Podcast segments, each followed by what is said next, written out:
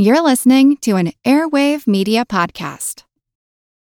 When you need mealtime inspiration, it's worth shopping Kroger, where you'll find over 30,000 mouthwatering choices that excite your inner foodie. And no matter what tasty choice you make, you'll enjoy our everyday low prices, plus extra ways to save, like digital coupons worth over $600 each week. You can also save up to $1 off per gallon at the pump with fuel points. More savings and more inspiring flavors make shopping Kroger worth it every time. Kroger, fresh for everyone. Fuel restrictions apply. Want to learn how you can make smarter decisions with your money? Well, I've got the podcast for you. I'm Sean Pyles, and I host NerdWallet's Smart Money Podcast. Our show features our team of nerds, personal finance experts in credit cards, banking, investing, and more. And they'll help you make the most of your money while cutting through the clutter and misinformation in today's world of personal finance. You'll get clarity on strategies to help you build your wealth, invest wisely, shop for financial products, and plan for major life events. Listen to NerdWallet's Smart Money Podcast wherever you get your podcasts. This is Frank Vasquez, and this is the What's Up Next podcast. Hey, this is the Vigilante, and you're listening to the What's Up Next podcast. This is Kevin from Financial Panther, and you're listening to the What's Up Next podcast. Welcome to What's Up Next, where your hosts Paul David Thompson and Doc G take the discussion on topics in the financial independence movement to the next level. Guest panelists share their opinion to questions that don't have clear answers to help you refine your path to financial independence. Welcome. This is Paul David Thompson from Ready Investor One. And this is Doc G from Diversify.com. So, Paul Thompson, what's up next? Doc, we have three guest panelists today, and we're going to play with this conversation of is there a legal path to financial independence? Each of them are practicing lawyers, and we're going to give each of them a chance to do a quick introduction before we answer the question. Frank, do you mind give us a quick introduction, please, sir? Sure. My name's Frank Vasquez. I am a lawyer with Big Law. I've been practicing at the same law firm for over 20 years, and I also uh, teach at a local law school. Wonderful. Can't wait to hear more. The Vigilante. Can you please give us a quick introduction? Sure. My name's The Vigilante. I'm a lawyer and married father of one beautiful little baby girl, uh, coming to you from some undisclosed location in central PA. I blog at ivigilante.com where I extol the virtues of rational, selfish thought. That's the I part of the name. And thinking for oneself, the vigilante part of the name. No affiliation with Apple.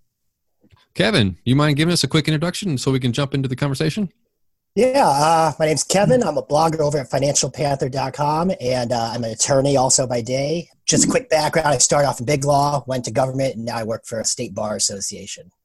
All right, so Frank, I'd like to kick it off with you. When we think about financial independence, it seems like we're always talking about engineers or computer coders or even doctors, but I don't hear many people talk about lawyers in this space as much. Do you think the legal profession is underrepresented in the financial independence community? Probably a little bit. There are some lawyers out there that uh, I've interacted with, but I think the ethos of becoming a lawyer tends to be on the spend money side. I think uh, doctors and lawyers are famous for not being very financially wise, and that uh, does hold uh, true for most of the lawyers that I'm aware of. Vigilante, talk about this idea of lifestyle inflation, especially I think if you're in big law, you come out with a fairly big salary. Do you see your fellow lawyers living it up? Are they spending more than they're saving? I think the important point that you just mentioned was if you're in big law.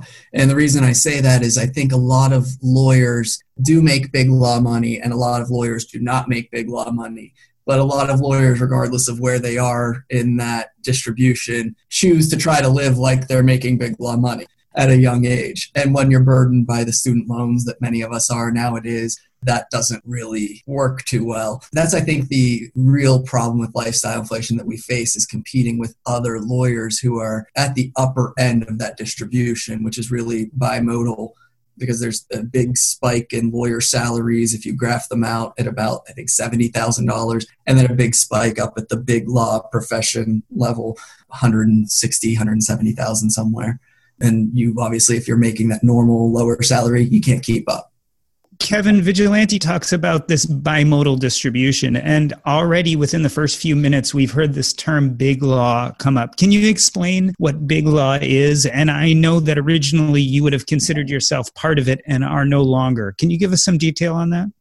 Yeah, so big law is kind of the term that lawyers use for kind of the largest law firms in the US. There's kind of like a list of these law firms that everyone knows about if you're in the law world. And so the way when you graduate law school and you go into one of these firms, it's like a set salary. You know exactly what everyone in your year is making. And it's a lot for, you know, a 20 some year old to be making. And, you know, it's demanding hours. It's all about the billables and it's a hard, hard first job to have. But obviously it's a well paid first job for someone coming out of law school to get. So, Frank, you know, you say you teach law students. Is the feeling within the students big law or none at all? I think depending on what a lot of a lot of uh, students are oriented towards at least big law to start with. And that's honestly where I started. I felt like I had to make enough money to pay off these loans before I could do something else. As it turned out, I liked where I was and I just kept doing it. But at least somebody that's taken out a bunch of loans is really looking for the biggest salary they can get coming out of law school. Vigilante, we talk about loans a lot and school loans pretty much in many of the professions in the financial independence community. We certainly do talk about it in the physician community, which I'm part of. Is school loans a big issue for law students and, and how high can they get? Well, I think for law students, it's an extra large concern just because there's not always a return on your investment you know with that bimodal distribution a lot of us are taking on debt at the level where it would only make sense if you're going to earn that kind of big law salary. And for just an example i know when i graduated we had a loan exit counseling event of some sort and we discussed the average debt that everyone had uh, between undergrad and law school debt. And i was actually about $10,000 below that average, I think, and I still had $150,000 in debt at that time, and I did not have a salary to justify that when I left. If we want to put some numbers on this, basically what you're talking about for a private law school, whether it's one of the top 20 or even the top 100 or 200, you're talking about taking out loans of about $60,000 per year. So you're going to end up with about $180,000 in debt. Now, a first year salary for somebody in big law is about that amount of money. And this is actually kind of invariant. This was the same when I came out in the 90s, that it was that ratio. If you go to a state school, though, you may be talking about getting your education for half of that or even a third of that. For instance, I am aware that I think the University of Texas only costs like fifteen or twenty thousand dollars a year, and it's the best law school in Texas. So there are wide variations both in the quality of what kind of education you're going to get, how much it costs, and then what you can do with it after that that you need to take into account before going there.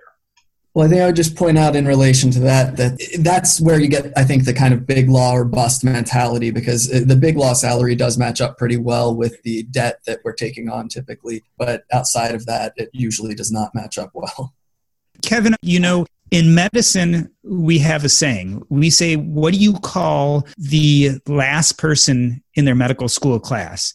And the answer is a doctor. And the idea is that whether you're first in your class or last in your class, whether you go to the best medical school or the worst, when you come out, you're a physician and you likely will make a large salary.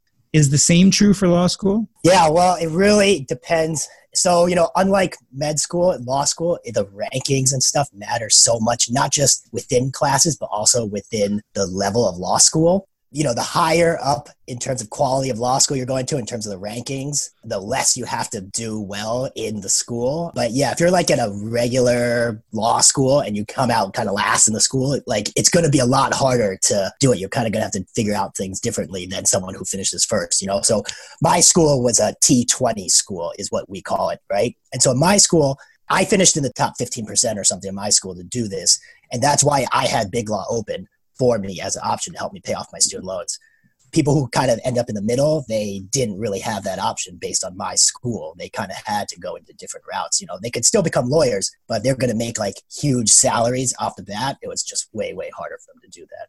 Yeah, I think that's really true what you're saying. I mean, if you look at what are the big four law schools, the best or most prestigious ones in the country, they're Harvard, Yale, Chicago, and Stanford. if you go to one of those schools, no matter where you finish, you're going to get a good job. As you go down the list and you look at and what you want to be thinking about if you're going to law school is what if I am an average student at this school? What are going to be my opportunities based on what this school's reputation is right when I come out? And it's going to vary as you go down the line because depending on what law firms or jobs you're interested in going after, those firms are only focused on certain schools, usually the best ones in their area, and then these ones with an international reputation is the way it generally works. So knowing what your school is is really important knowing what its reputation is because you can't control that and the sad fact of the matter is those schools in the top 10, 20, there are schools that are ranked 125 that are just as expensive.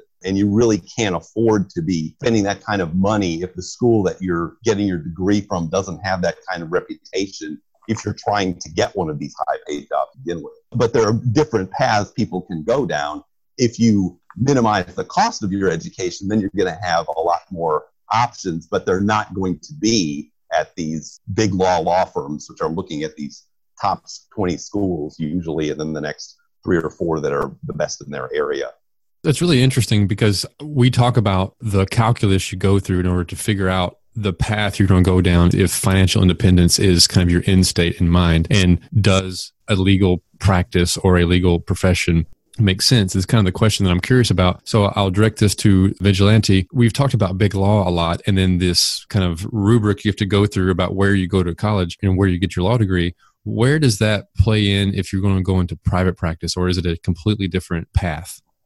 So here is the weird thing about law school. Okay. So unlike things like, you know, my wife's a dentist, right? And so for her, when she, and she actually just bought her own practice. So she came out and she bought her own practice and she's ready to go. And a lot of her classmates could do the same thing. In law, it's really hard to do this because we don't get taught at all how to actually be a lawyer in law school. It's not like in med school where you, you do residency for four years and you're like learning actually doing things a doctor would do. In law school it's like you're like learning how to like read cases and like do law school. And then you come out and you really have no idea how to do anything. And so that makes it so hard to kind of hang up your own shingle these days because if you do that you just have no idea what to do. Like how do you even like do anything as a lawyer? And so that's why it's just like really hard to, I think, for a new law grad, it seems like to kind of take that entrepreneurial path, even though it seems like that should be something a lot of lawyers could do. Because, yeah, why couldn't you just hang up a shingle and go? Yeah, I agree with that, that it would be really hard to do coming right out of law school. What kind of path you will see is somebody who goes and gets a government job first and then hangs out their shingle in the particular area. For instance, I know of lawyers that, you know, went and became prosecutors in a local jurisdiction. And then after a while, they hang out their own shingle and they're, you know, representing criminal defendants and people caught with drunk driving and those sorts of things. And that's a very viable practice. I know other lawyers who have started at big law firms and then have hung out their own shingle at some point later on. But until you got some of that experience, which you're not going to get in law school, it's very hard to pursue that on an entrepreneurial basis simply because you need to have some kind of reputation for being able to do something in particular that other people can't do. And you're not going to get that in law school. Vigilante, you wrote a post and in it you said, Every day my mind is for sale. And you talked about law as a mental service.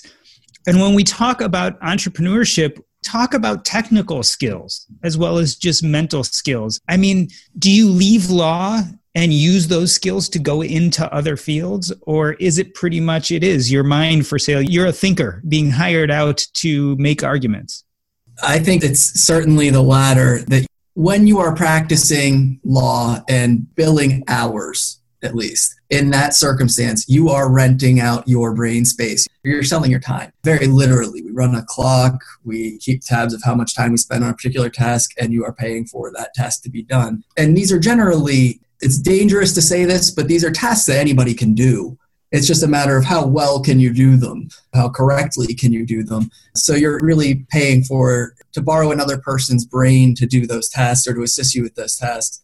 And billable hours, I mean, they kind of have a upsides and downsides. That idea of rental, it's not necessarily a bad thing. I mean, I, I know exactly what post you're referring to, and it, it kind of starts very negatively. We're talking about uh, being kind of a mind prostitute and and that's true. Your work kind of owns you in that sense. Uh, you know, you're you're at the whim of your client to a certain extent. But on the other hand, billable hours are wonderful in that you can easily justify your worth to your employer based on how many billable hours you produce, how many billable hours you bring in by producing a client for the law firm, whatever. That makes it kind of a very nice economic circumstance for a lawyer to be in, especially a young lawyer who maybe isn't starting with the big law salary and needs to justify their worth as a young lawyer, such as myself. Yeah, the billable hour really is both the bane of a young lawyer's existence and their secret to success or being able to move up the ladder because that is, for most law firms, the way things are kept track of. And whatever you measure is whatever's important. And that ends up being a very important factor as to your success within a law firm, particularly a large law firm. Now, this is not to say that the, all of law is based on the billable hour. Certainly, if you're working in government, you're not going to have billable hours. If you're working in small practices, oftentimes you're talking about flat fees. So a somebody who's doing a will or, or a trust package would probably just assign a flat fee to that. Somebody who's doing a representation for somebody who is charged with drunk driving may charge a flat fee for that. But that's on the small firm entrepreneurial side. It's really not the way the business of law works when you're talking about these large law firms and what you can expect as a young lawyer feeling your way through one of these large law firms. And that's one of the requirements that you see on these forms that go to the law schools and descriptions of law firms is, you know, what are the billable hour requirements? And there's a whole industry about how many is too many. And then there's another industry about, well, where should you get a bonus for this? And there are websites just devoted to tracking all this. One's called The Vault, one's called Above the Law. If you want to know all about what goes on in law firms, the scuttlebutt, the uh, the salaries, the bonuses, you can go there and learn whatever you want to know about various law firms. And it's interesting. I've seen over the course of my career that these businesses talking about the law have developed largely on the internet that didn't exist when I started practicing. Kevin, it seems to me you've specifically moved away from the big law atmosphere and moved away from the idea of billable hours. Talk to us about your transition out of that world and why you did it. When I went into big law, I did it just because it was like kind of the path I was supposed to take based on how I was doing in law school, and I needed the paycheck to pay off the student loans my problem is I knew as soon as I started that that was not the right environment for me. It's just like to me the whole billable hour thing is really it's like it's exactly trading time for money, especially when you're an associate. And it's just like oh, it was just too much for me to handle doing that kind of thing. And so that was kind of like why I like did the whole thing of, you know, entering this whole financial independence movement here and trying to like live lean and pay off my debt was just to give myself those options because I find that a lot of big law lawyers, you know, they kind of get stuck in that because, you know, as soon as you inflate it, it's like don't really have a lot of choices after that. Actually, you know, one thing is I always find that lawyers have a little bit of a weird thing because we're actually one of the only professions I feel like where your salary actually can go down later by a lot, you know, because it's like if you don't go and stick in big law and try to like become a partner, it's like you're probably going to end up taking a pay cut to go somewhere else to go government or go in house or something. So it's kind of a different thing to think about as a lawyer. But yeah, so my transition though, I transitioned over into government work thinking that that would be like more up my alley. And that my agency actually required us to bill hours still, even though it was very weird. It didn't have to go to anyone. You just had to bill them and report them every two weeks. And that was like a shocker to me because that was the whole reason I went to government was I thought, oh yeah, I'll get rid of the whole billable hour thing. This will make it much easier and that did not happen.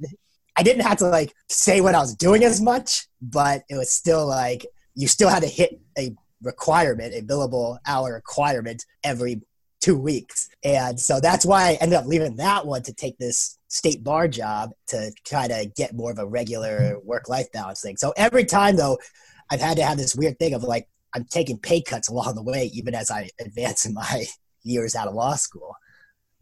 Frank, before we started this recording, we were joking about having a change of clothes in your office. And what these guys have been talking about is that treadmill of having to keep above your profession such that your pay doesn't go down. If you have to leave big law, you might have to take a big salary cut. It sounds to me like burnout would be a real issue in this profession. Do you think the young people you're seeing are facing burnout, or not just the young people, but the older people too? Yeah, it's endemic in uh, legal practice that people burn out. I recall going to my 10 year law school reunion, and about half the people I met weren't even practicing law anymore. So it's really something that you need to think about going in that it's basically a commitment until you at least pay off your debts. But it is common um, for people to burn out in this profession. It's just the nature of it, the grind of it. It can take a toll. Certain personalities do better in a law firm environment basically, if you're familiar with psychological profiling, people with disagreeable personalities tend to make good lawyers and thrive in this kind of profession. And that's just the way it is. It's not so much whether you're introverted or extroverted, but being a little bit on the disagreeable side and willing to like to argue with people tends to make you happier in this kind of environment than I see people who just the toll of between the work. There's always a conflict. You're always representing a client to get some kind of result against some other client that's trying to get the opposite result. There's that pressure that's endemic in the profession. On the topic of burnout, you have to be careful, Frank, in thinking that um, not necessarily everybody did experience burnout. I mean, I routinely think about my path toward financial independence and how it was kind of pre planned before even beginning to practice law. But I know that the moment I stopped practicing law full time, a lot of other attorneys are going to be like, oh, the vigilante burned out. It's not necessarily the truth, unless you want to say that I did I burned out back in law school, which is entirely possible. Kevin, what was the response from family, friends, and colleagues when you decided to leave Big Law? Did people assume that you had burned out, or what was their feedback to you? I mean, I did burn out, so I, I would agree with that. But people assumed I burned out as well. You know, it's just kind of like, yeah, I was there for three years, and that's kind of like the time people start transitioning out. And it's like, I'm going to state government, which is definitely less pay. And so people are like, oh, you know, like, why wouldn't you just go to another firm, that kind of thing. But yeah, but you know, at the time though, I was, I'm still a lawyer. So it's like, from people on the outside don't really know like the differences between lawyers. So, but once I made this switch over to the state bar, that was like a much different one because now I'm not even in a practicing lawyer role anymore. And so it's kind of like people are like, well, what are you going to do after this? Because now it's like there's this idea if you leave whatever set path you're on, you can never get back on it again, you know. And so like, you know, I've got friends who are like, yeah, you can never be a lawyer, a practicing in a law firm again, which, you know, I don't know if that's true or not, but that's kind of the reaction, I guess. People think that you're supposed to stay on one path and just kind of go on that path the whole way. Whereas mm-hmm. I find that in law, especially as I look at people, it's very twisty and turny as people move along. I think that's right. I mean, I don't think that everybody that leaves big law is burning out. In, in fact, that's probably not true at all. What is going on is people are seeing what their other options are, hopefully, and, and pursuing those options, which often are just in a different place. I know people that have become partners in big law law firms and then decided you know, I'd really rather practice for myself. And they go and they start their own little law firm somewhere. For every person that's left a large law firm, there is a different story to be told as to why they did that. And it may not have to do with, with just being burnt out. It may have to do with either their other options, their family situation, or many other things. I wouldn't say that. I would say that there's a proportion of people that burn out of large law firms, but I wouldn't say that everybody that leaves a large law firm does it because they burn out that's a mistaken impression. It's called attrition from running a, a large law firm that you're going to hire so many associates, and after a period of time, so many of them are going to leave. That's just the way it is, and that's all, the way it's always been. And so you hire accordingly, knowing that you know of, of a class of 20 to begin with, eh, you may have 10 after a few years, and you may have five after a few more years, and that's normal. Vigilante, I want to transition a little bit as I was kind of mentioning before, we just don't see lots of lawyers in the financial independence space, or at least not a big part of the community. Do you think there are unique hurdles that keep lawyers from talking about these kind of things?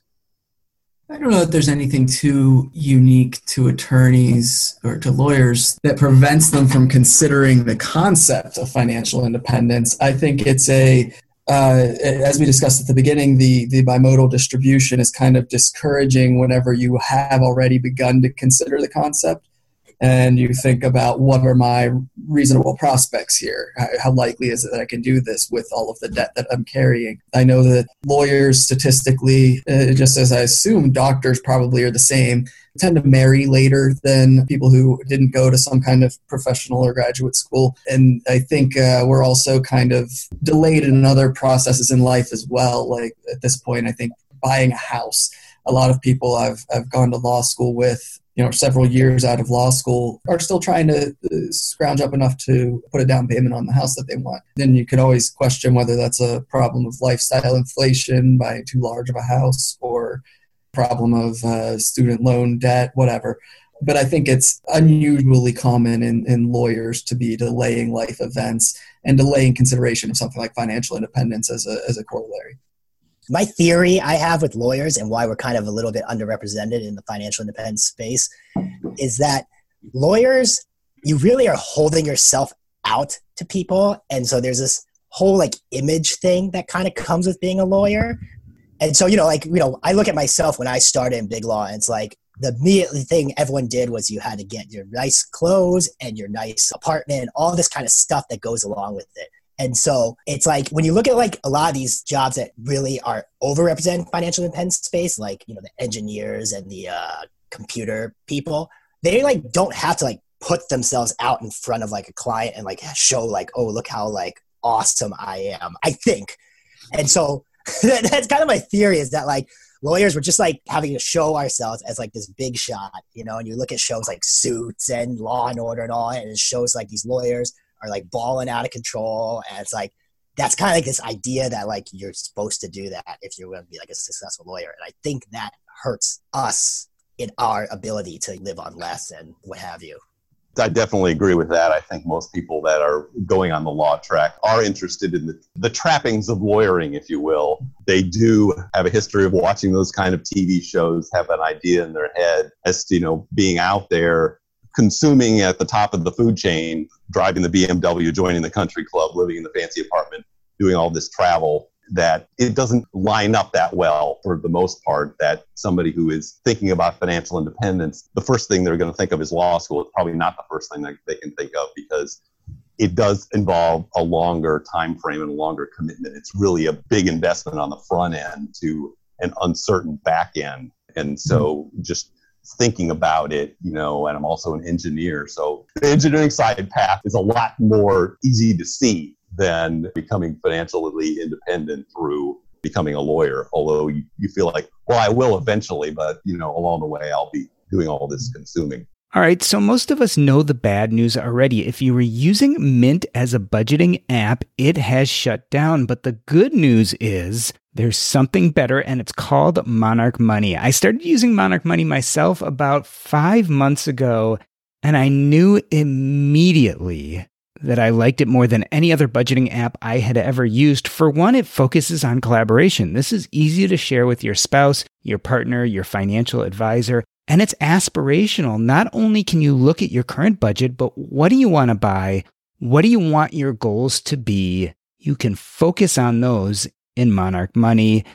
It's the next generation of personal finance apps. Monarch is the top rated all in one personal finance app. It gives you a comprehensive view of all your accounts, investments, transactions, and more. Furthermore, you can create custom budgets, track progress toward financial goals, and collaborate with your partner. And now get an extended 30-day free trial when you go to monarchmoney.com slash earn. Again, that's monarchmoney.com slash E-A-R-N.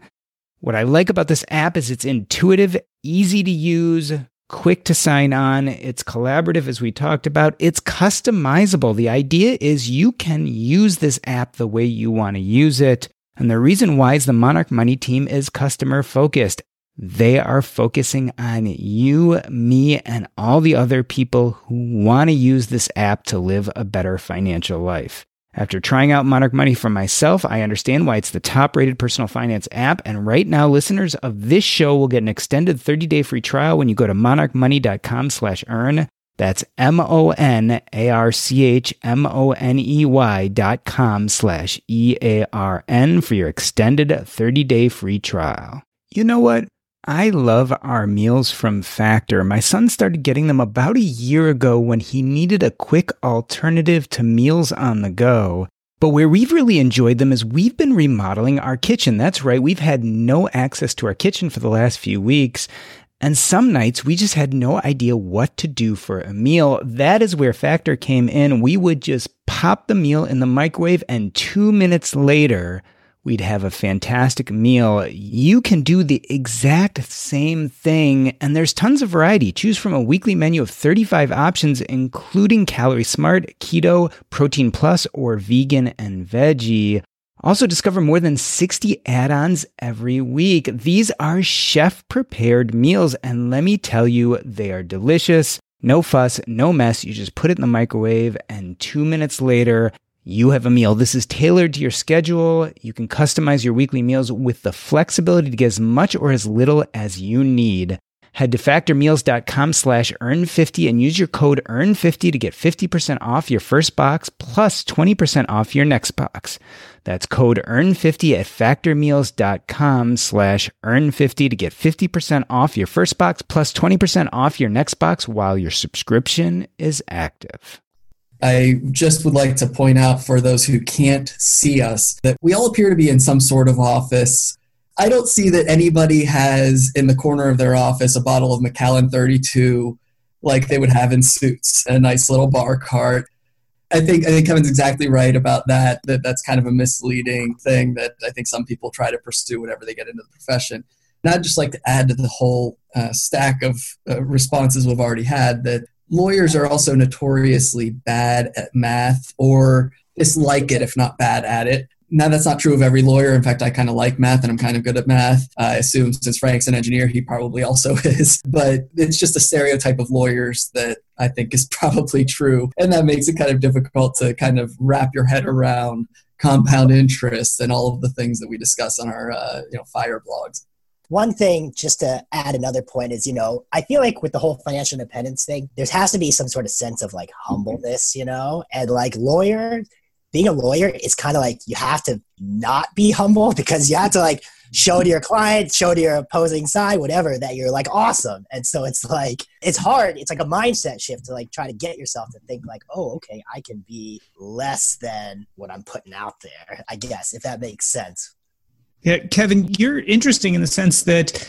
you've kind of thrown all that off, right? So you left Big Law, but not only that, but you do a bunch of side hustles, right? So you do side hustles that aren't necessarily always the most glorious, certainly not ones that necessarily take the most schooling. How does that feel? Do you feel like a unicorn?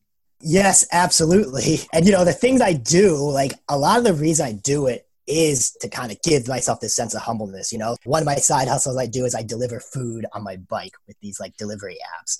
And it's like, I do it because I find it fun because I'm like biking around, but I do it because also it's like, it puts me down like as a normal person so that I can't like, I keep myself from getting too big of a head, if that makes sense. You know, it's like, I remember a funny story I recently had uh, where I delivered food to a guy at an apartment building across from my law school.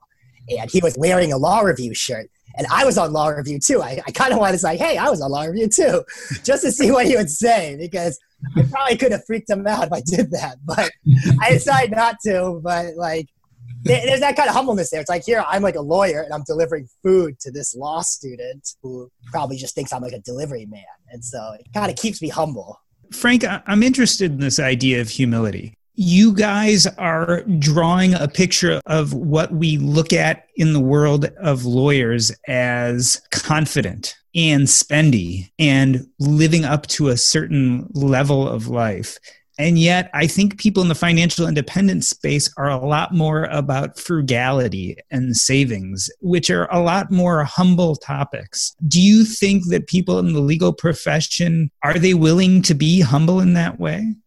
A few of us are, but it's not the rule. I mean, for me, I always have been on the frugal side of things because when I came into the law, I never necessarily intended to stay in a big law firm, but I knew I needed to get rid of the debt.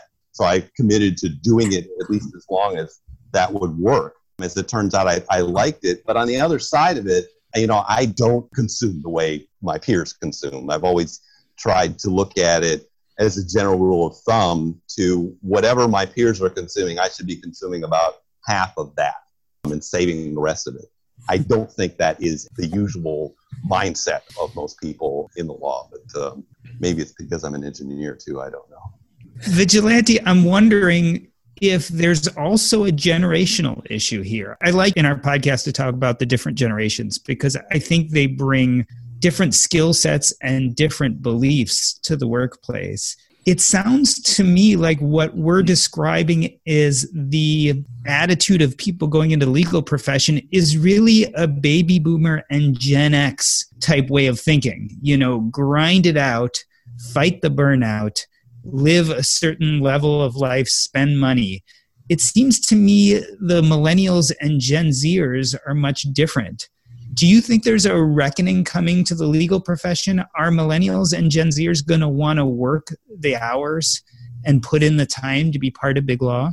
Well, I can't speak to big law, but I think, uh, see what you mean. I'm trying to visualize a distinction that's obvious between the generations. I don't know that that exists because in my firm, at least, and everywhere I've worked, our millennials are some of the hardest working people. This is coming from a millennial, keep in mind, maybe a little biased, but uh, you know we're tending to lead in the billable hours produced and the clients brought in and things like that. We're hustling. So I think maybe that law perhaps might be attracting the kind of person who will do that regardless of their generational distinctions but maybe see that there could be some sort of reckoning in that maybe that has something to do with the reduced interest in law reduced law school enrollment currently compared to 10 years ago. Maybe it is something to do with that ethic that we all recognize that there will be a grinded out mentality in law. So do you really want to do it or not? There's just maybe fewer millennials or gen zers who are going to do that. I think I do see a difference in the generations, although it's, it's not really on how hard somebody wants to work, but you do see Gen Xers, you know, I'm a proto Xer, but most of the people that I, you know, interviewed or hired over the years have been Gen Xers and they're they're more cynical. They do grind it out kind of people. I think millennials are more they're generally nicer, they're generally more optimistic about everything they do realize also that it's very possible to move around a lot more than it used to be, and they are taking advantage of that. So you see a lot more movement. The other thing you see now that you didn't see before is usually people would come out of law school and go immediately to a clerkship if they were going to do a clerkship. Now, often people will come and work for a firm for a couple of years and then go do a clerkship and then maybe use that as a springboard to either go back to that law firm or go do something else. But I think millennials are more thinking about not that they're not going to stay at the law firm and just do that, but there are all these other opportunities that they might pursue because they can see that kind of a path. In terms of as an employer, we have had to adapt to hiring millennials and working with millennials to make it a nicer workplace, honestly to the extent we succeed, you know, we were able to, to hire the best we can. But it is something that is evolving over time, and it does have something to do with the generations, although that's not certainly not everything. There are issues with the way people communicate. Well, I'm curious what changes are being made to make it a more conducive work environment for the younger generation that's coming in. I would say things like reforming the way we do parental leave has been a big thing. There is a lot more allowance for remote working. If you go in a, a large law firm now, it used to be it was sort of like everybody was in the office to have FaceTime. That's a boomer idea. Now it's recognized that many people do their best work away working remotely, and that's not a big deal because we have all this technology to connect us all together when we need to be connected. That isn't nearly what it was when I started practicing technology does go with each generation. I always uh, say that uh, if you if we're talking to somebody in the silent generation, which is before the boomer generation, you better go to their office if you want to talk to them. If you want to talk to a boomer, you better pick up the phone. If you want to talk to a Gen Xer, you better email them. If you want to talk to a millennial, you can text them. But just even knowing how people communicate, I actually sit down with our younger lawyers and go through this as to how best to communicate with somebody older than you that doesn't use the same technology you did. But if you kind of know the way most people in that generation communicate, you can modify the way you do things to make it work for everybody. Kevin, I'd like to transition the conversation a little bit. I like to compare doctors and lawyers, not just because I'm a doctor, but because I think professionally some of our career path is similar. Right now in medicine, we see a large number of doctors going towards alternative career paths. And if they're not going towards completely non doctoring jobs, a lot of them are developing side hustles and side gigs.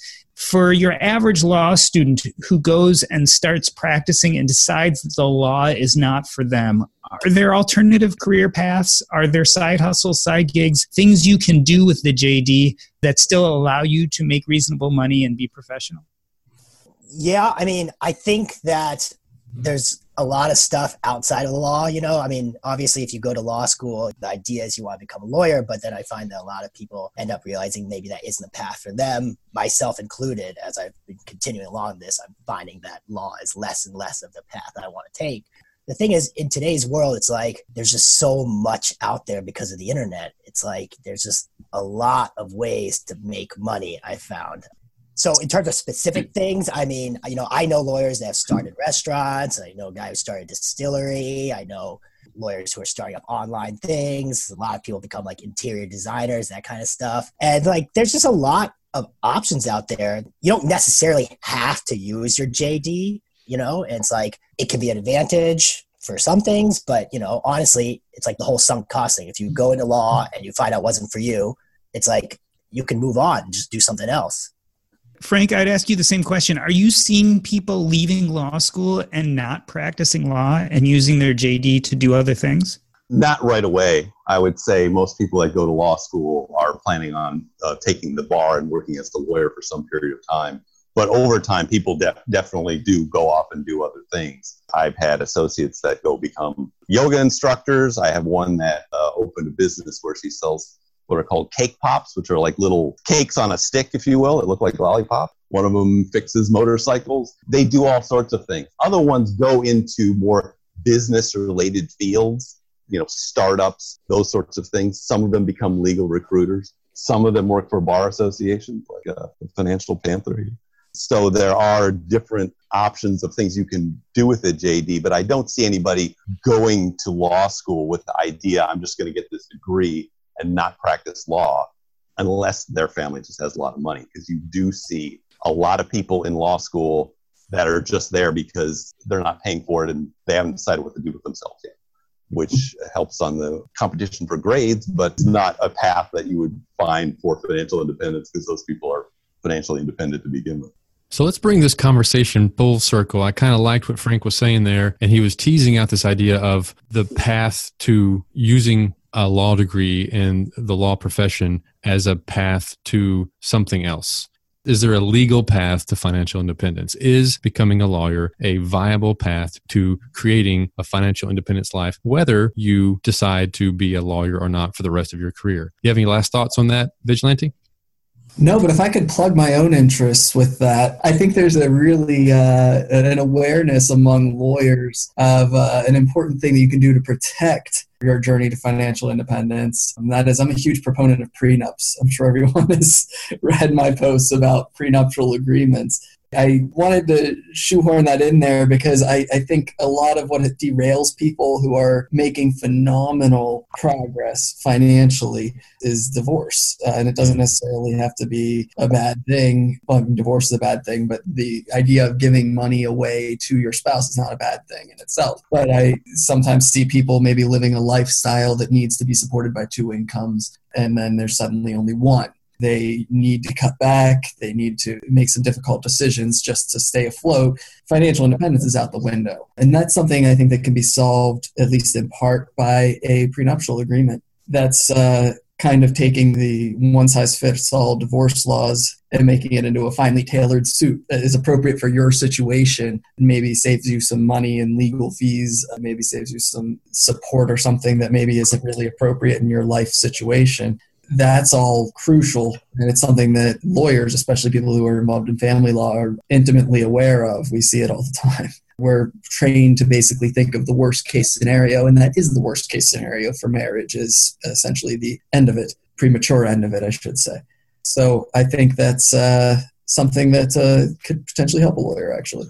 I'm glad you brought that up because we talked about that in our divorce episode before, and we gently touched about on or touched on prenups. Uh, the way I understand it, if you come to a relationship with assets, then the prenuptial agreement is useful. If you earn money after you get married, does the prenuptial agreement help you? Well, I mean, laws all vary from jurisdiction to jurisdiction. It's hard to make any blanket statements, really, but in my state, generally speaking, the things that you brought in are going to be your separate property anyway. Now, if there's growth on those things, perhaps not, but a prenup can kind of change whatever those base laws are. That's kind of the intention of the prenup. So if you want to say, oh, well, the assets that I accrue, real estate that I buy during the marriage should not be something subject to distribution in a divorce, then you have the ability to say that in a prenup, regardless of what your state law says.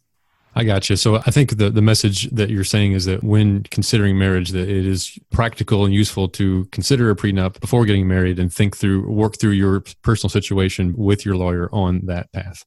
Sure. And not only for this purpose, really, but also because just having that financial conversation with your spouse to be is crucial. It's something you should be doing anyway. You should be aware of each other's plans. Getting a prenup together just forces you to do that, frankly. Uh, you have to make a full disclosure of everything that you have and, you know, discuss what you're planning and discuss what to do when things go wrong. Well, thank you for that insight. Kevin, I'll do the same thing for you. I'll give you a chance to comment on the legal path to financial independence. Yours is a certainly unique and interesting story. What would you share with our listeners if they are considering the law profession as a path to financial independence? You know, the one thing is obviously you want to keep your debt load low or as low as you can because that is going to put you in the hole as soon as you start. You know, law is a little bit different than other advanced degrees in that we get started earning like a significant amount of income a lot earlier than some of the medical professions. You know, you could start by 22, be out by 25, and ready to roll and make a pretty good income. So if you can kind of live lean for a while and really keep the debt load as low as you can realistically you know, you can get there pretty fast if you're just saving it and taking advantage of that. Obviously, it's like you might not be able to do that forever. You know, not everyone can stay in a law firm or get the big law job, which are the high earning ones. But even a normal, you know, if you get in the government lawyer, you should still make more than your average person. So as long as you're keeping everything lean and staying humble, that you can get there. And so that's kind of the path I'm thinking, you know. You start out 25, you take 10, 15 years, you can be in a good position. Do you have projections on when you will achieve fire and when you do, are you planning on jumping ship? You know, I don't really know exactly when the whole set a date type thing just never really made sense to me because things change so much. I mean, if you asked me five years ago where I'd be now, I would probably think still, still law firm trying to make it. I don't know. You know, I'd love to be in a position where I'm like 40 years old, you know, and I'm in like a good, good position to kind of figure out what I want to do. Well, it seems like you're having a lot of fun along the way, so that's what really matters. Uh, thank you for your insight. Frank, I'll give you the last words on the question of is there a legal path to financial independence? I think you've uh, have a lot of thoughts on that, and you've been doing this longer than anybody else on the call. What is your advice for people who are considering starting the law profession in order to with financial independence in their sights? If you decided you want to pursue the legal path, I think first you really need to do go look at the numbers. What schools can you get into how much do those cost? And what kind of jobs do the graduates from those schools get when they get out? Because you eliminate a lot of schools that way. You either need to go with a high reputation school, it's going to be expensive, getting that big law job that's going to pay a lot of money, or you can think of, well, I'm just going to get this degree as cheaply as I can, and then maybe get into government work as a lawyer in something else that isn't necessarily the highest paying, but it's certainly high enough paying to cover that debt and make you go forward. And after that, it is mostly about avoiding lifestyle inflation, that you want to keep living as small as possible for as long as possible, not buying those BMWs. You know, I We drove a Saturn. We drove an old station wagon when we were coming through. It was all about, my wife was a lawyer too, and it was all about throwing our extra money against that debt and getting out of that hole because you will start in a very big hole. And you need to have the mindset of having that commitment that I am going to do this as long as I need to do it to get out of that hole. Now, that hole is going to be larger if you go to an expensive law school. It's not going to be as large if you go to a state school or find scholarships or some other things, ways of paying for it, which there are not as many scholarships in law schools, although there are night schools. And some people do it that way, that they're working during the day and, and going to school at night. But before you even think about that, I would invite somebody who is in college thinking about, well, maybe I should go to law school. What you should think about doing first is going to work as a legal assistant in a large law firm. You will get a job if you go to a big city. It'll be 40 some thousand dollars plus overtime. You will work a lot of overtime. You will eat a lot of free food. You can live like a student, make a lot of money, and see what lawyers actually do. Because I've seen people who do that tend to have a better thought process or are able to plan better. Either they go to law school with the idea they're going to go to a law firm, they know what it is, and they're able to get their mind around it and want to keep doing it, or they look and see what lawyers are doing and say, nah, I really don't want to do that. And they go on a different path. But that way, you are not making that big upfront investment before you are uh, committing to it because it should be viewed as an investment and you should from the outside in be thinking of I am going to be an average student at this school and my outcomes are likely to be average in terms of planning. And then if you do go, then you try to figure out ways not to be average. But I think from a financial perspective, that is probably the mindset you want to have. Yeah, that's a really good point about seeing what lawyers actually do because the thing about law school as like a grad program is that it doesn't require any prerequisites other than just being good at taking tests and, you know, having decent grades, which really it makes it so that you can kind of just stumble your way into law school. I mean, that's how I did. You know, I graduated in 2009, middle of the recession. I couldn't get a job. I had no prereqs to get into any sort of med school or any medical thing without taking more classes. And so I'm like, well, law school's right here. I can take the LSAT and go and do that. And so it's like you can kind of stumble your way in. You know, you can't really stumble into med school or dental school or anything because you had to know, like, I'm going to take these classes and go there. So that already kind of changes your mindset. Whereas you just kind of walk into law school and then you're like, oh, wait, now I'm three years in here and uh oh, what do I do now? That is the danger. It's kind of like a siren song that, that beckons people. But I think you need to plan a little bit more for that because just because I know that so many people have gone through law school and then decided it's not for them and probably could have done something different to begin with. I mean, you don't know. and people change over time, and you got to, you know, forgive yourself if you go down one path and, and that doesn't turn out to be the path that you ultimately want to be on. That's fine. That's life. Well, fantastic. I'll give you each a chance to promote yourselves and let us know what is up next in your life. Frank, do you mind going first? Where can we find you and what's up next? The easiest place to find me is, is on the uh, What's Up Next Facebook group or the Choose FI Facebook group. Uh, you'll, you'll find me there, or, you could look me up. I'm in DC. I'm sitting in an office on top of Metro Center. If you want to contact me, uh, I'm searchable. I don't have a, uh, a website to promote or anything like that, but uh, I'm happy to talk to anybody that wants to talk about a career in law or anything else for that matter. Vigilante, same to you. Where can we find you and what's up next? Well, I think Frank's going to have something new shortly. I think I'm going to ask him, invite him to do a guest post on ivigilante.com to get some free publicity for his brilliant ideas. As far as myself, I don't really have anything major going on right now. Just here to talk about financial independence, promote the general idea. I would encourage everybody to visit, obviously, ivigilante.com to follow my story. I'm not quite financially independent. In fact, just barely above zero net worth at this point, but I'm making progress. And it's sometimes nice to be able to see the story of someone who has the hectic life of you know parent slash full-time lawyer slash blogger slash guy trying to sell whatever he can get his hands on uh, to accelerate fire plans because it's a common scenario i'm a common guy sure i can offer some comfort to some people in similar situations and also I'd encourage everybody to go visit the uh, financial independence subreddit that I recently became moderator of. Kevin, last words from you. What is up next for you, and where can we find you? You can find me at uh, my blog, financialpanther.com. You know, on there I talk about financial independence, all the weird side hustles and things I'm trying out, and uh, just what's going on, you know, on my path to financial independence. In terms of things that are coming up next, uh, I've got some big plans to try to do some more with entrepreneurship stuff. And so we'll see where that's going. I'm not at a position yet to figure it out yet, but I'm moving along, figuring out what I'm doing here as I figure out my path in the law.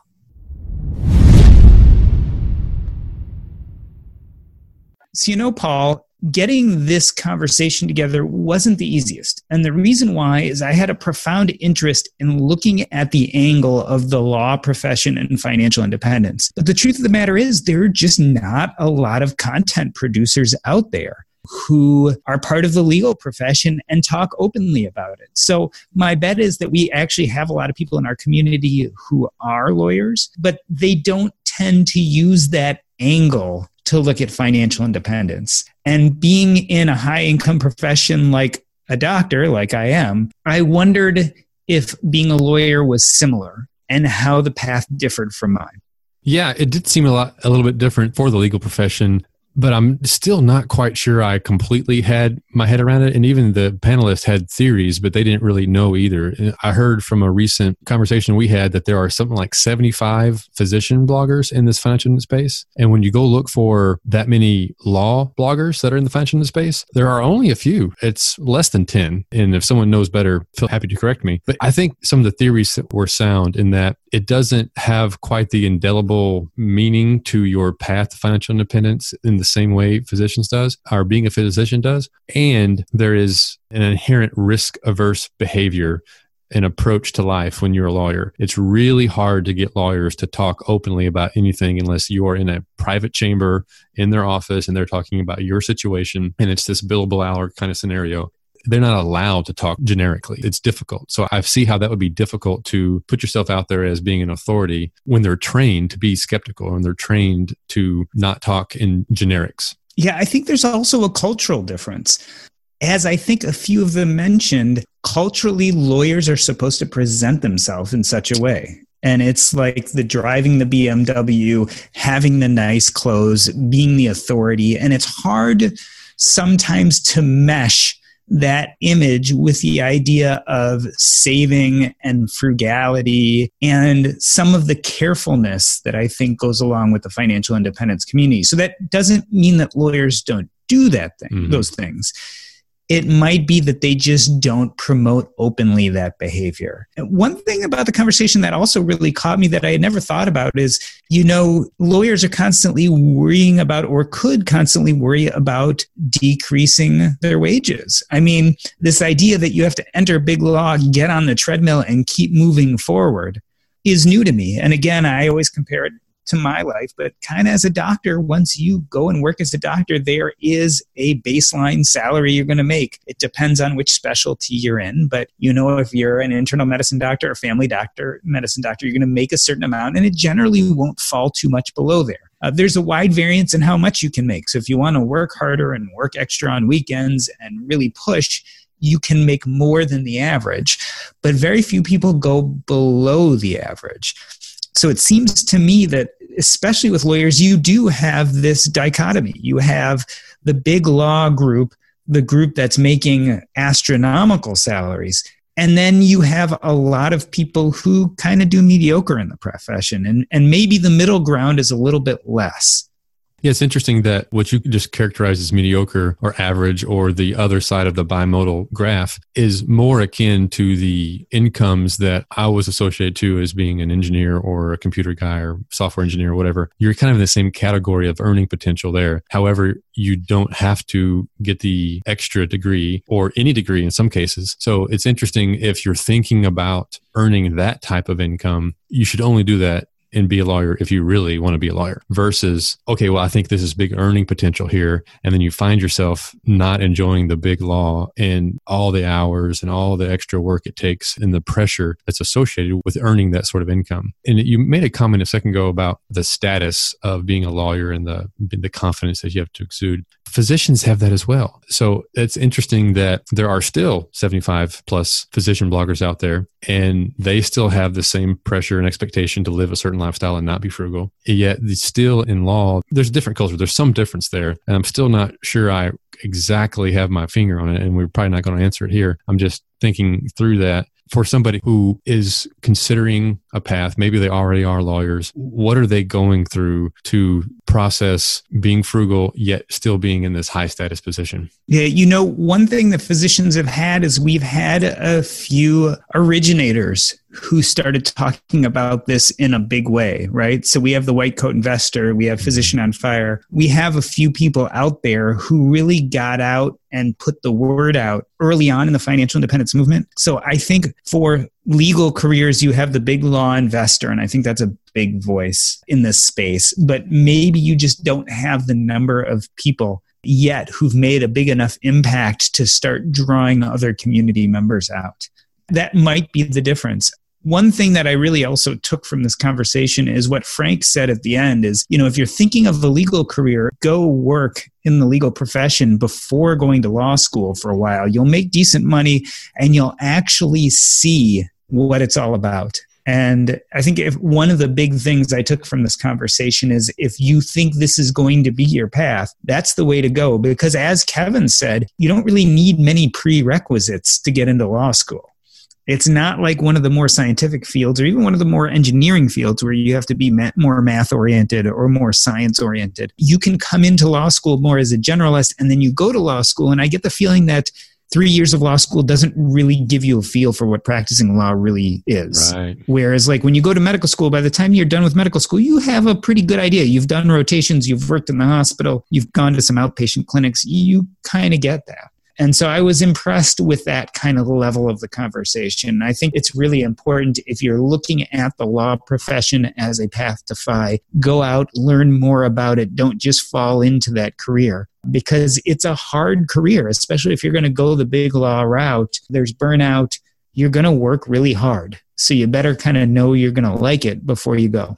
Yeah, before you commit, basically go through an internship is effectively what they're suggesting. It's not a formal internship, but you get a really good taste. I thought that was really good advice. That's something I took away as, as well. And the last thing I took away was this that Frank mentioned kind of in passing, but advice that I often share is live off of 50% of your income.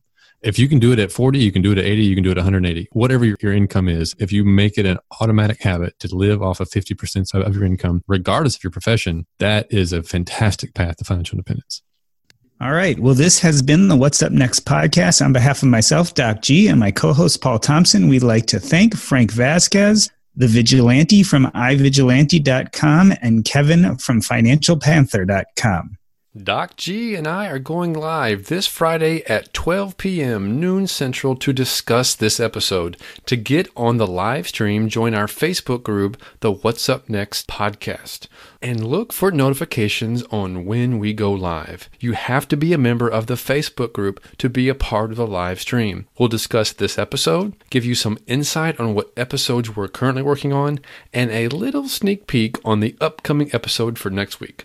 We look forward to reading your comments, engaging with you further, and seeing you live this Friday at noon on the What's Up Next podcast Facebook group. That's a wrap. Just in time. A lot of uh Yeah, you, you finished up your yeah, what what, t- what time is it? Where are you, Logan? Why didn't he say that during the podcast?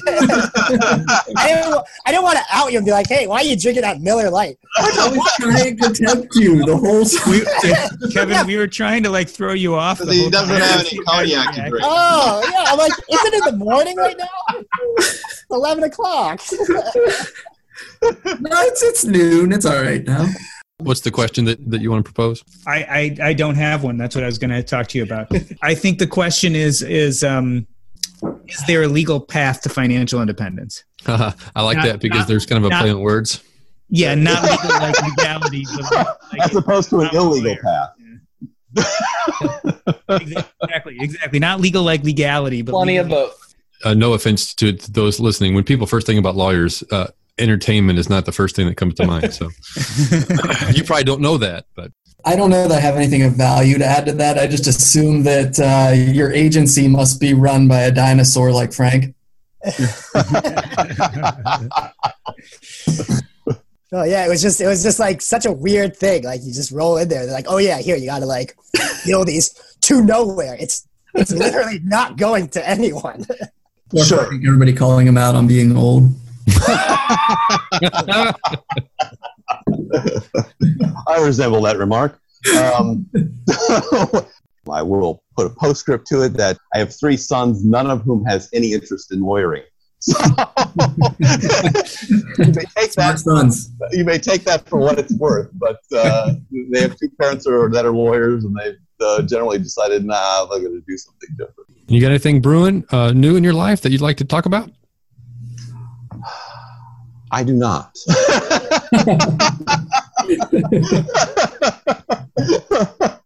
I think you're just uh, riding the path that was appropriate for you and enjoying it. Yeah, yeah. I've... As a longtime foreign correspondent, I've worked in lots of places, but nowhere as important to the world as China. I'm Jane Perlez, former Beijing bureau chief for the New York Times. Join me on my new podcast, Face Off US versus China, where I'll take you behind the scenes in the tumultuous US China relationship. Find Face Off wherever you get your podcasts. It feels really good to be productive, but a lot of the time it's easier said than done, especially when you need to make time to learn about productivity so you can actually, you know, be productive. But you can start your morning off right and be ready to get stuff done in just a few minutes with the Inc. Productivity Tip of the Day podcast. New episodes drop every weekday, so listen and subscribe to Inc. Productivity Tip of the Day wherever you get your podcasts. That's Inc. Productivity Tip of the Day wherever you get your podcasts.